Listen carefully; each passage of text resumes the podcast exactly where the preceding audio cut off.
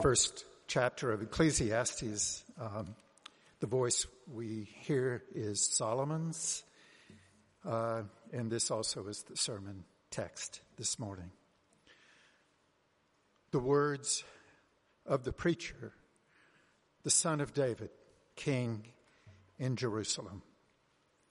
Vanity of vanities, says the preacher, vanity of vanities, all is vanity. What does man gain by all the toil at which he toils under the sun? A generation goes and a generation comes, but the earth remains forever. The sun rises and the sun goes down and hastens to the place where it rises. The wind blows to the south and goes round to the north. Around and around goes the wind, and on its circuits the wind returns. All streams run to the sea, but the sea is not full. To the place where the streams flow, there they flow again. All things are full of weariness. A man cannot utter it. The eye is not satisfied with seeing, nor the ear filled with hearing. What has been is what will be, and what has been done is what will be doing. And there is none, nothing new under the sun. Is there a thing of which it is said, See, this is new? It has been already in the ages before us. There is no remembrance of former things, nor will there be any remembrance of later things yet to be among those who come after.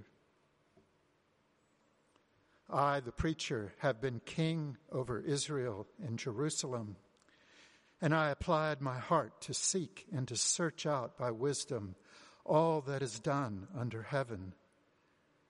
It is an unhappy business that God has given in the children of man to be busy with.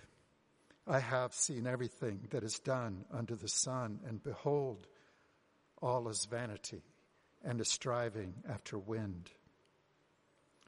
What is crooked cannot be made straight, and what is lacking cannot be counted. I said in my heart, I have acquired great wisdom, surpassing all were over Jerusalem before me, and my heart has had great experience of wisdom and knowledge. And I applied my heart to know wisdom and to know madness and folly. I perceived that this also is but a striving after wind. For in much wisdom is much vexation and he who increases knowledge increases sorrow. This is the word of the Lord.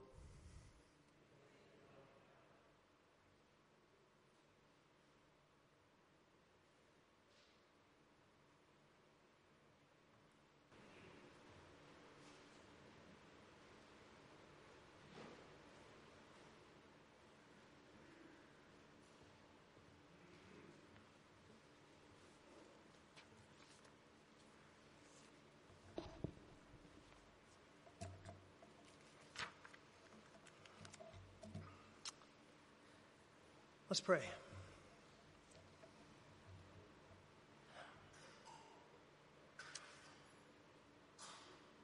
Father, I thank you for your word. I thank you for it because it's your word.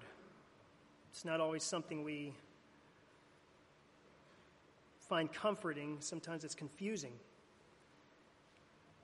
But Lord, in the end, we know it is comforting. In the end, we know it is life we know that it is able to give us life and to build us up. And we know that only you have the words of eternal life. Where else shall we go? Now we pray that you would mold us and shape us by your word. As we sing it, as we hear it read, and as we now hear it proclaimed. I pray that you would speak through me. The Lord, give us ears to hear. Give us hearts that are soft and moldable. And Lord, use this time to conform us to the image of your Son, Jesus Christ, the conqueror of all, the victor of all, our Savior. It's in His name we pray. Amen. Well, I would guess that a lot of you are familiar with the name Viktor Frankl.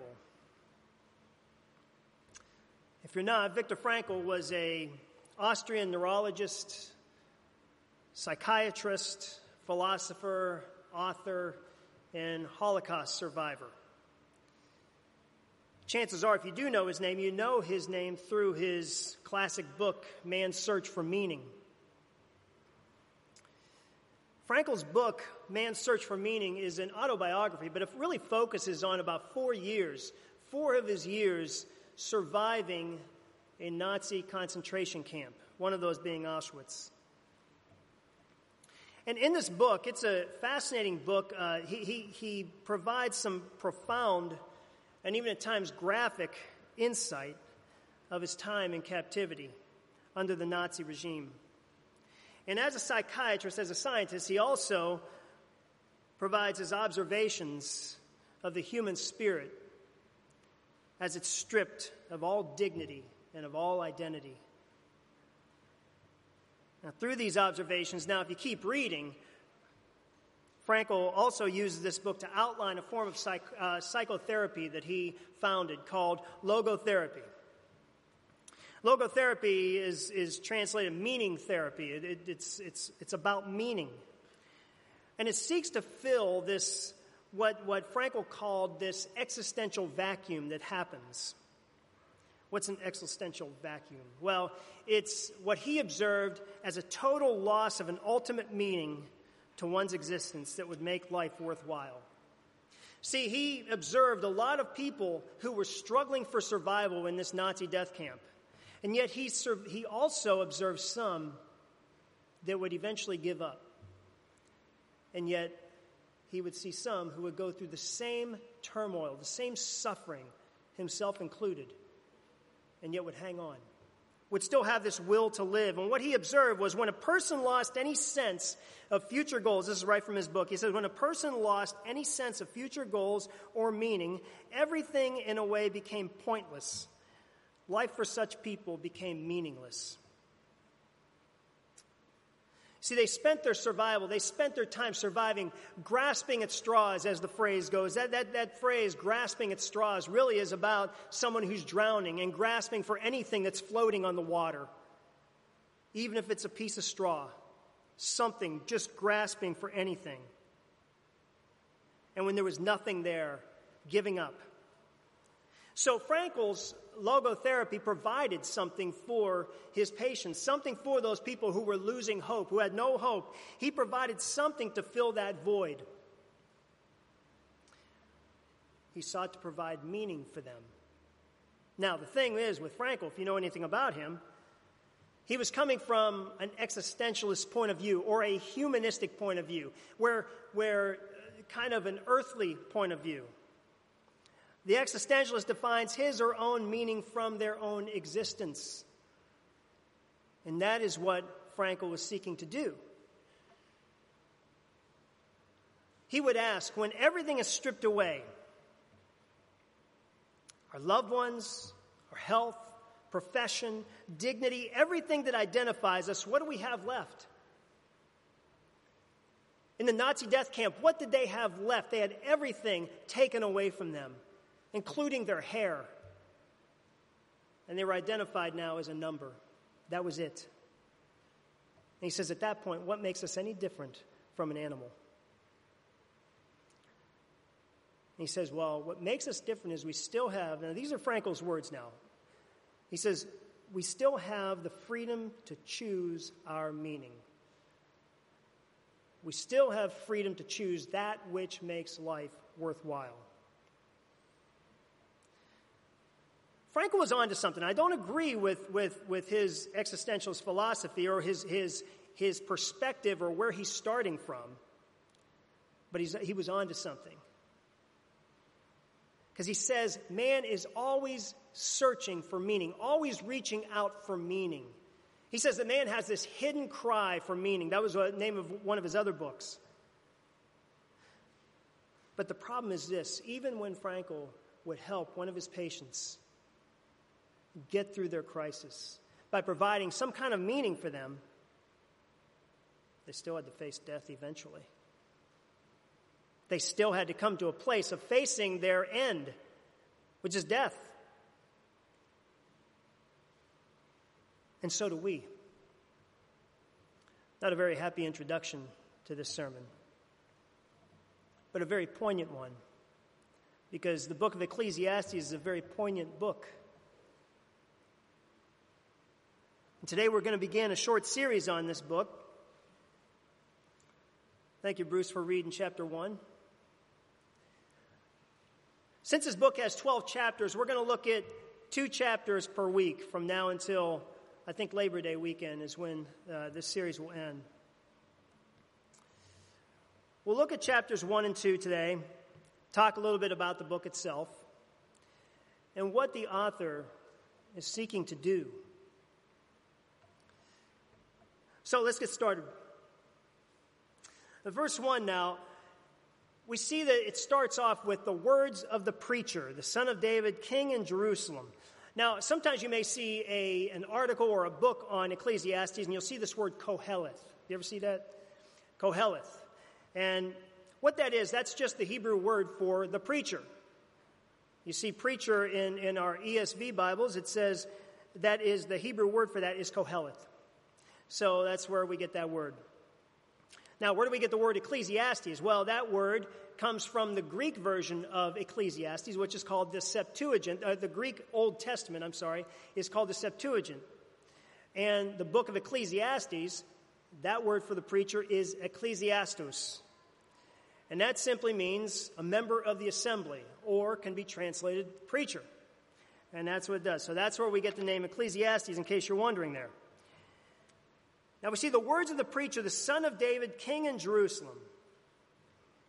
Now, this appears to be Solomon, but I, I got to tell you, I, as, as I look at, at commentaries, there's actually debate about that.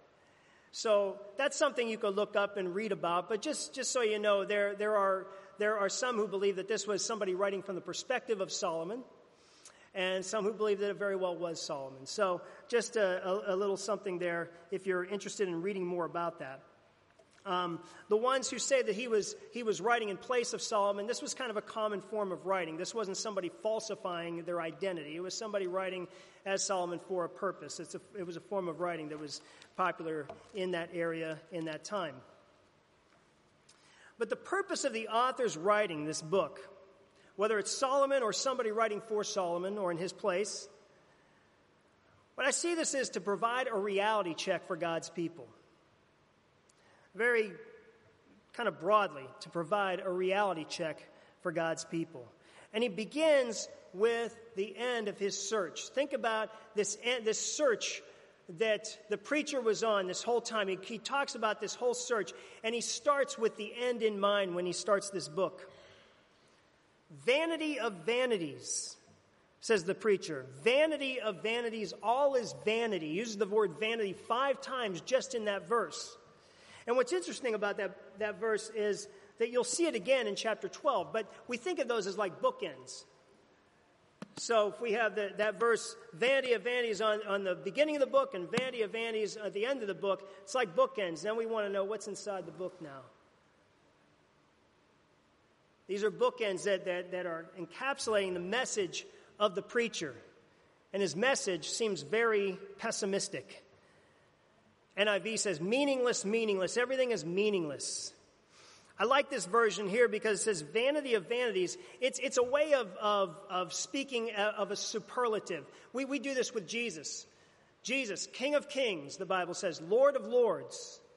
We do this when we're talking about somebody who is a, a teacher of all teachers. You know, we use that, and that's, that's the, the form that the writer is using here. He's saying vanity of vanities. This is superlative of vanities. Everything is meaningless. What a way to start. Now, another interesting thing here is the word for vanity here really is not translated from the Hebrew as vanity. It's translated, the word is hevel, and, and, the, and, and it's translated as mist or steam or breath or wind. That doesn't sound anything like vanity or meaninglessness to you, does it? Or to me either. But yet it's translated in as meaningless. This word hevel is used 38 times in this book, in these 12 chapters, 38 times. So, how do we get vanity out of this? How do we get meaninglessness out of this? Well, if we go back to the idea that we were talking about with Frankl, if meaning, if meaning is what keeps us alive, it keeps us going, it gives us solid ground on which to stand. If we use the grasping analogy, Think about grasping to something to hold on to keep you from falling. Think of that as your meaning, as your purpose, whatever that may be. Think about that. You're holding on, and that is something solid that you can hold on to. But what the preacher here is saying, it's all vapor, it's all mist. Try grabbing onto that. Now, do you see how it is meaningless? All of this is meaningless. We can't grab onto it if we are indeed holding on to what gives us meaning, be it our identity, our profession, our accomplishments, our intelligence, or our abilities, Kohelet, the preacher, says it's not going to do. It's not going to do. So, verse 2 serves as the framework for the entire book. But something I like being said about this, about this passage uh, from Zach Eswine, who's one of my former past, or, uh, um, professors at Covenant Seminary. He's now a pastor at Riverside Church. He says this To say that everything is meaningless is to make a meaningful statement. To say that everything is meaningless is in itself a meaningful statement. Something that should perk our ears up. Something that has some substance to it that's being said by the preacher here, that's being said by the Word of God. What is that? We think of that, therefore, something must have meaning. There must be some meaning out there somewhere.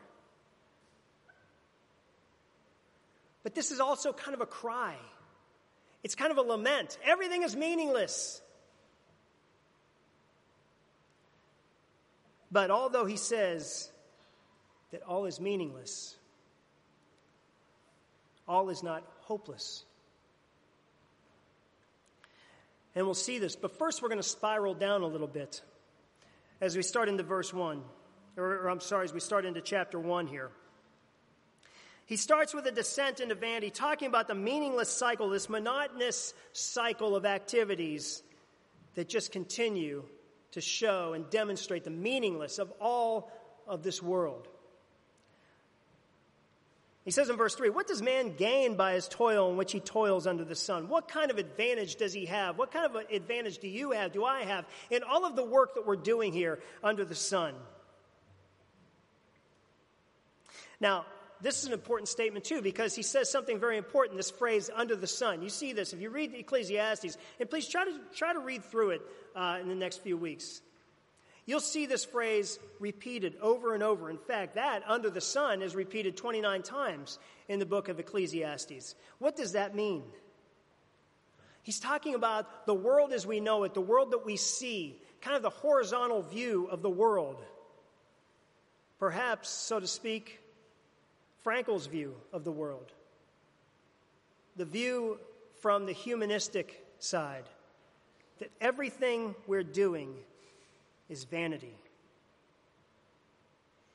One commentator, Michael Eaton, says if our view of life goes no further than under the sun, all of our endeavors will have an undertone of misery.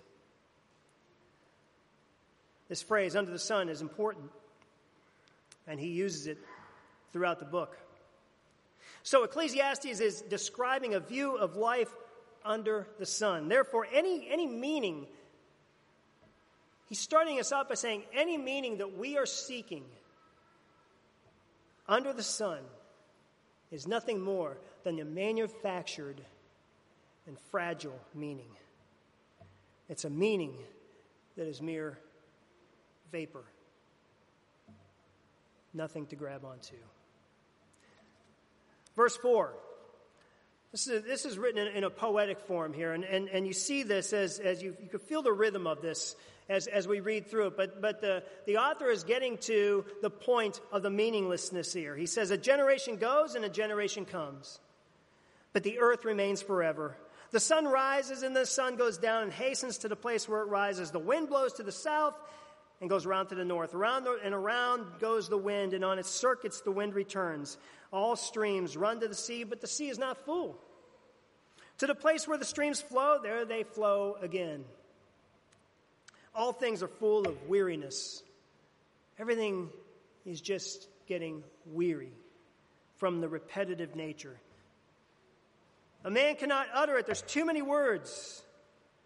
No new words. Nothing worth saying.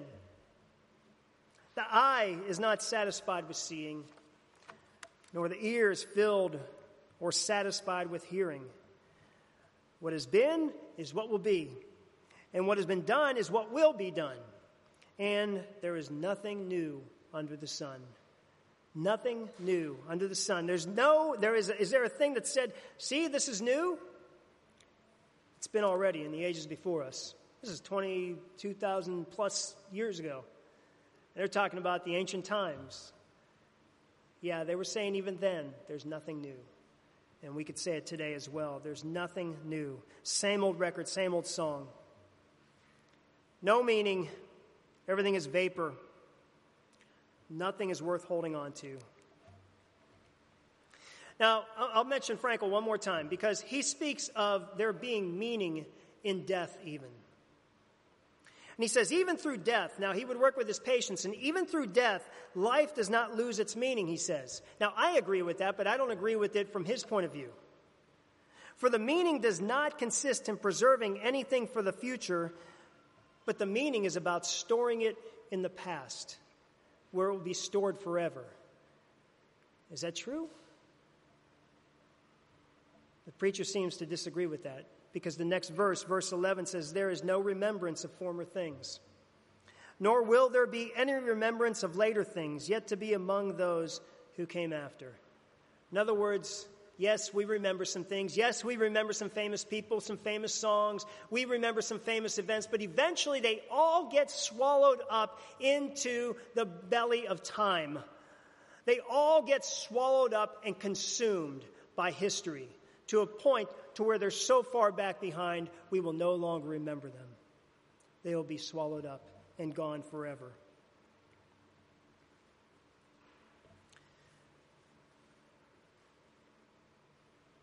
So, what do we do when we come face to face with our end? What do we do when we come face to face with the meaninglessness of life and we feel ourselves do you ever feel yourself sinking? Do you ever feel yourself losing any kind of meaning or purpose? Going through a devastating time? Facing an illness or death? You feel, where is the meaning? Where is the purpose? I'm sinking. What do we do when we feel ourselves sinking? Well, two things that are pointed out here by the preacher is he seeks to learn more and he seeks to earn more. Now, I'm encapsulating earn more and a few other things, but it works. I'll show you. But he seeks to learn more and he seeks to earn more. Verse 12 I, the preacher, have been king over Israel and Jerusalem, and I applied my heart to seek and to search out wisdom, all that is done under heaven. He says this, this is kind of interesting. It's an unhappy business that God has given to the children of man to be busy with. And interesting, he acknowledges that God gives us this work. that God gives man this work of being busy with the unhappy business of the world. God has given us the job of living in this unknowable, confusing world with all of its perversities and its disorders. He says in verse 14, I've seen everything that is done under the sun, and behold, all is vanity and is striving after the wind. One commentator says it's a terrible thing to try to grasp all that's happening in the world by wisdom and by our knowledge, because our wisdom and our knowledge is limited. What is crooked cannot be made straight, what is lacking cannot be counted. All of our wisdom and all of our knowledge cannot make straight what God has created to be crooked, is what the writer is saying. Even our wisdom, even the most intelligent, cannot straighten out all of the perversity and disorder. Why do tornadoes happen? Why do tsunamis happen? Climate change, war, COVID 19, pandemics, car accidents. Why did these things happen? We have some of the most brilliant people in the world, and yet they're still happening. Trying to figure out what is going on. Yes, we make headway. Yes, we make a little bit of progress in making things safer and having better warning systems and vaccines. But do we ever really conquer these things by our wisdom? It's an unhappy business that God has given to the children of man. He says, I've acquired great wisdom, surpassing all who were over Jerusalem. And yet he says that this is still striving after the wind, trying to hold on to vapor.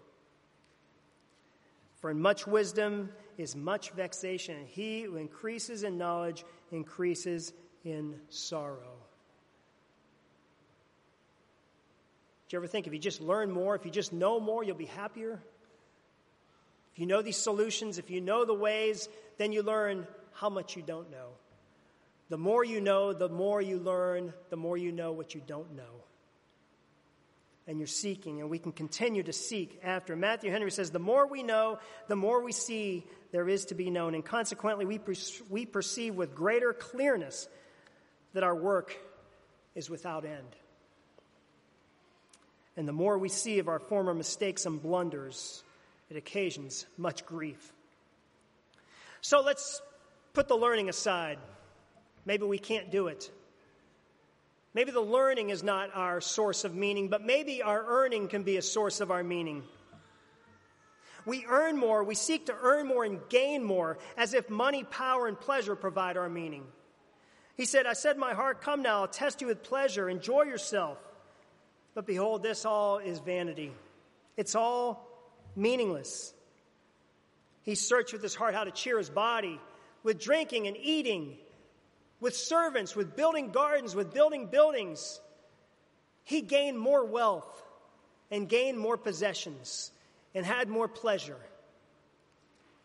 He got singers, both men and women, and many concubines, the delight of the sons of men. I became great. He became famous. He became great among his people. And whatever his eyes desired, he didn't keep from them. I kept my heart from no pleasure, for my heart found pleasure in all my toil, and this was the reward for my toil. It's kind of like the guy that Jesus talks about in Luke 12. The one who built up all of his wealth and built up more barns and more, and, and more grain and had everything. And he said to himself, Soul, you have many, many good things. You have so much laid up for yourself. Now eat, drink, and be merry. It was at that night that God told him that your very soul is demanded of you. Everything he gained was meaningless, was vanity, was grasping at the wind. He says this The wise person has his eyes in his head, but the fool walks in darkness. This is chapter 2, verse 14. I'm sorry. And yet I perceive that the same event happens to all of them. It doesn't matter how wealthy I am, it doesn't matter how smart I am. Then I said to my heart, What happens to the fool will happen to me also. Why then have I been so very wise? Why have I gained all this knowledge? Why have I worked so hard? And I said in my heart that this also is vanity. It's also meaningless. For of the wise as of the fool, there is no enduring remembrance, seeing that in the days to come, all will have been long forgotten. And then he says this at the end of verse 16 How the wise dies just like the fool. So now what? So now what does our preacher do? Now what do we do when we get to this place where we see that our, our learning, our increasing in knowledge is getting us nowhere? Where we still have that void, we still have that emptiness. When we see that all of our possessions, all of our position, all of our money, everything that we have, our fame doesn't get us what we want because we realize that that too becomes monotonous, like the sun going up and coming down, coming up and going down. Continually monotonous to where it becomes vanity in and of itself. Well, chapter 2, verse 17, this is what he says. I'm sure perhaps you and I have been there. So I hated my life. Because what's done under the sun was grievous to me. For all is vanity and all is striving after the wind. I hated all my toil in which I toil under the sun, seeing that I, why, why did he hate it? Because I must leave it to men who will come after me. And who knows who they're going to be? Who knows what kind of person I'm going to leave all of my labor to? See, because I don't take it with me. So everything I've done, everything I've accomplished, it's going to go to somebody else. And I don't know how he's going to do it, how he's going to use it, or she. So I turned about, verse 20, chapter 2. So I turned about and gave my heart up to despair over all the toil of my labors under the sun. Because sometimes a person who has toiled with wisdom and knowledge and skill must leave everything to be enjoyed by someone who did not toil for it. This also is vanity. And now he adds, and great evil. What has a man from all the toil and striving of heart with which he toils beneath the sun? For all his days are full of sorrow. Listen to this wealthy, intelligent man. All his days are full of sorrow, and his work is a vexation. Even in the night, his heart does not rest. This also is vanity. What's the use? Reading through this, what is the use? You might think, what a depressing book. It's okay, we just got five more weeks of it, so. What a depressing person, this Koheleth, this preacher. But what good is there in telling us how meaningless everything is? You might even think, why is this book even in the Bible? That question's been asked. What's it even doing in there? Where's the good in all of this vanity? Where's the good in all of this meaningless under the sun? But there's a link to some hope in this book. Many of you who've been through it already know this, but, but, but hang on. Because this book sounds a lot like the New Testament sometimes. Believe it or not.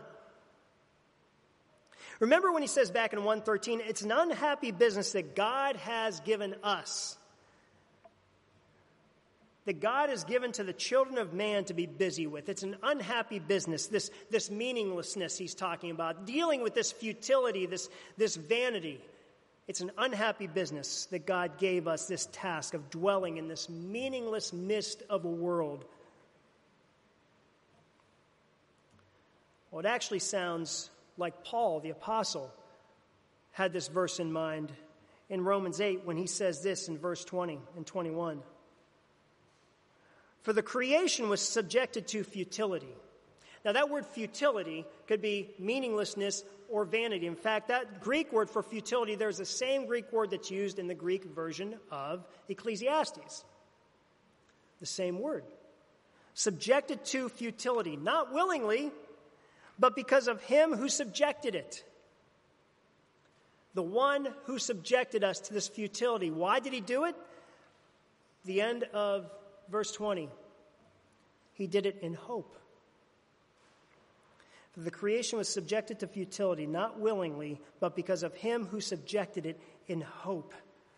In hope that the creation itself will be set free from its bondage from its bondage to these futile ways, from this bondage to this vanity and this meaninglessness, to the corruption and obtain the freedom of the glory of the children of God. See, Koheleth was trying to learn his way out. He was trying to earn his way out of this meaningless life, but all of his efforts and all of our efforts were simply useless. Because in and of ourselves, we don't have it. There is no meaning in and of ourselves just because I'm a human being. His works were useless to bring any meaning and peace. Paul tells us where we get our meaning. But first, Paul has to bring us to a place of understanding our meaninglessness without Christ. Romans is very much like Ecclesiastes. May just not be as much negativity, but listen to this. Romans 3 None is righteous, no, not one. No one understands. Every one of us. No one seeks for God. All have turned aside. Together, they, we, have become worthless. No one does good, not even one. As Ecclesiastes is dealing with our need for meaning, Paul was addressing our need for righteousness. Our need for righteousness, our need to stand before a holy God. And how do we try to do that? We try to earn our way to that, don't we? Sometimes we try to learn our way to that, to get before a holy God and be worthy to Him. But the gospel says, you know, if you just take the gospel and put in the words of Ecclesiastes, you could say this unrighteousness of unrighteousness. All is unrighteousness. All of our striving under the sun is unrighteous. It's useless. It's meaningless. That is the preacher, Paul the Apostle, saying that all is unrighteous. And so, what's Paul do? In the book of Romans, what's he do? He says, he comes to this place of despair and says, Wretched man that I am all of my struggles with this meaningless, all of my struggles to try to be something before God, but I'm not. I don't have that in me. Wretched man that I am, who will deliver me from this body of death? Who's going to do it? Who's going to deliver me from this meaninglessness? Then he continues Praise God. Praise God through our Lord Jesus Christ we are delivered through our Lord Jesus Christ.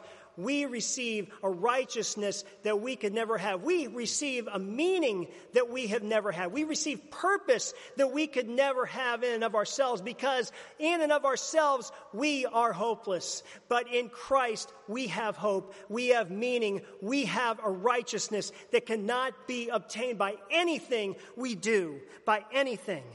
Peter says, knowing that you were ransomed from the futile, same word again, futile, meaningless ways inherited by your forefathers. How not with perishable things like silver or gold, not by the things that you accumulated, not by the things that you learned, and not by the things that you tried to do, but by the precious blood of Christ, like that of a lamb without blemish.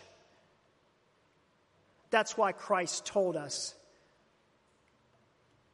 to stop seeking for anything but to seek Him first. Seek first the kingdom of God. Let me read this. I know I went a little over, but let me read this out of Matthew 6. Therefore, I tell you, Jesus says, don't be anxious. Don't be anxious about your life, what you will eat or what you will drink, or about your body, what you will put on. Is not life more than food and the body more than clothing? Look at the birds of the air. They neither toil, they neither sow, nor reap, nor gather into barns, and yet your heavenly Father feeds them. Are you not more value than they? And which of you, being anxious, can add a single hour to his span through any of your learning, through any of your earning, through anything that you do? And why are you anxious about clothing? Consider the lilies of the field, how they grow. They neither toil nor spin. Yet I tell you, even Solomon, in all his glory, was not arrayed like one of these. But if God so clothes the grass of the field, which today is alive and tomorrow is thrown into the oven, he will, will he not much more clothe you? O you of little faith? O me of little faith? Therefore, do not be anxious, saying, What shall we eat? What shall we eat? What, what shall we drink? Or what shall we wear? For the Gentiles seek after all these things. The ones without God seek all these things under the sun. And your heavenly Father knows that you need them all. But seek first the kingdom of God and his righteousness, and all these things will be added to you. All vanity, all meaninglessness ends in Christ. May we seek him first, brothers and sisters. Let's pray. Jesus, thank you. Thank you that you have overcome the world. Thank you that you have given us meaning, that you have given us purpose. And Lord, I pray for anyone who does not know you, Father, that they would hear the call of the gospel, that all of life is meaningless under the sun, but in Christ, all is victorious because of your victory. May we cling to you through the blood of Christ, and may we hang on for dear life to you, Jesus, our only source, our only hope, our only life. That's in his name we pray. Amen.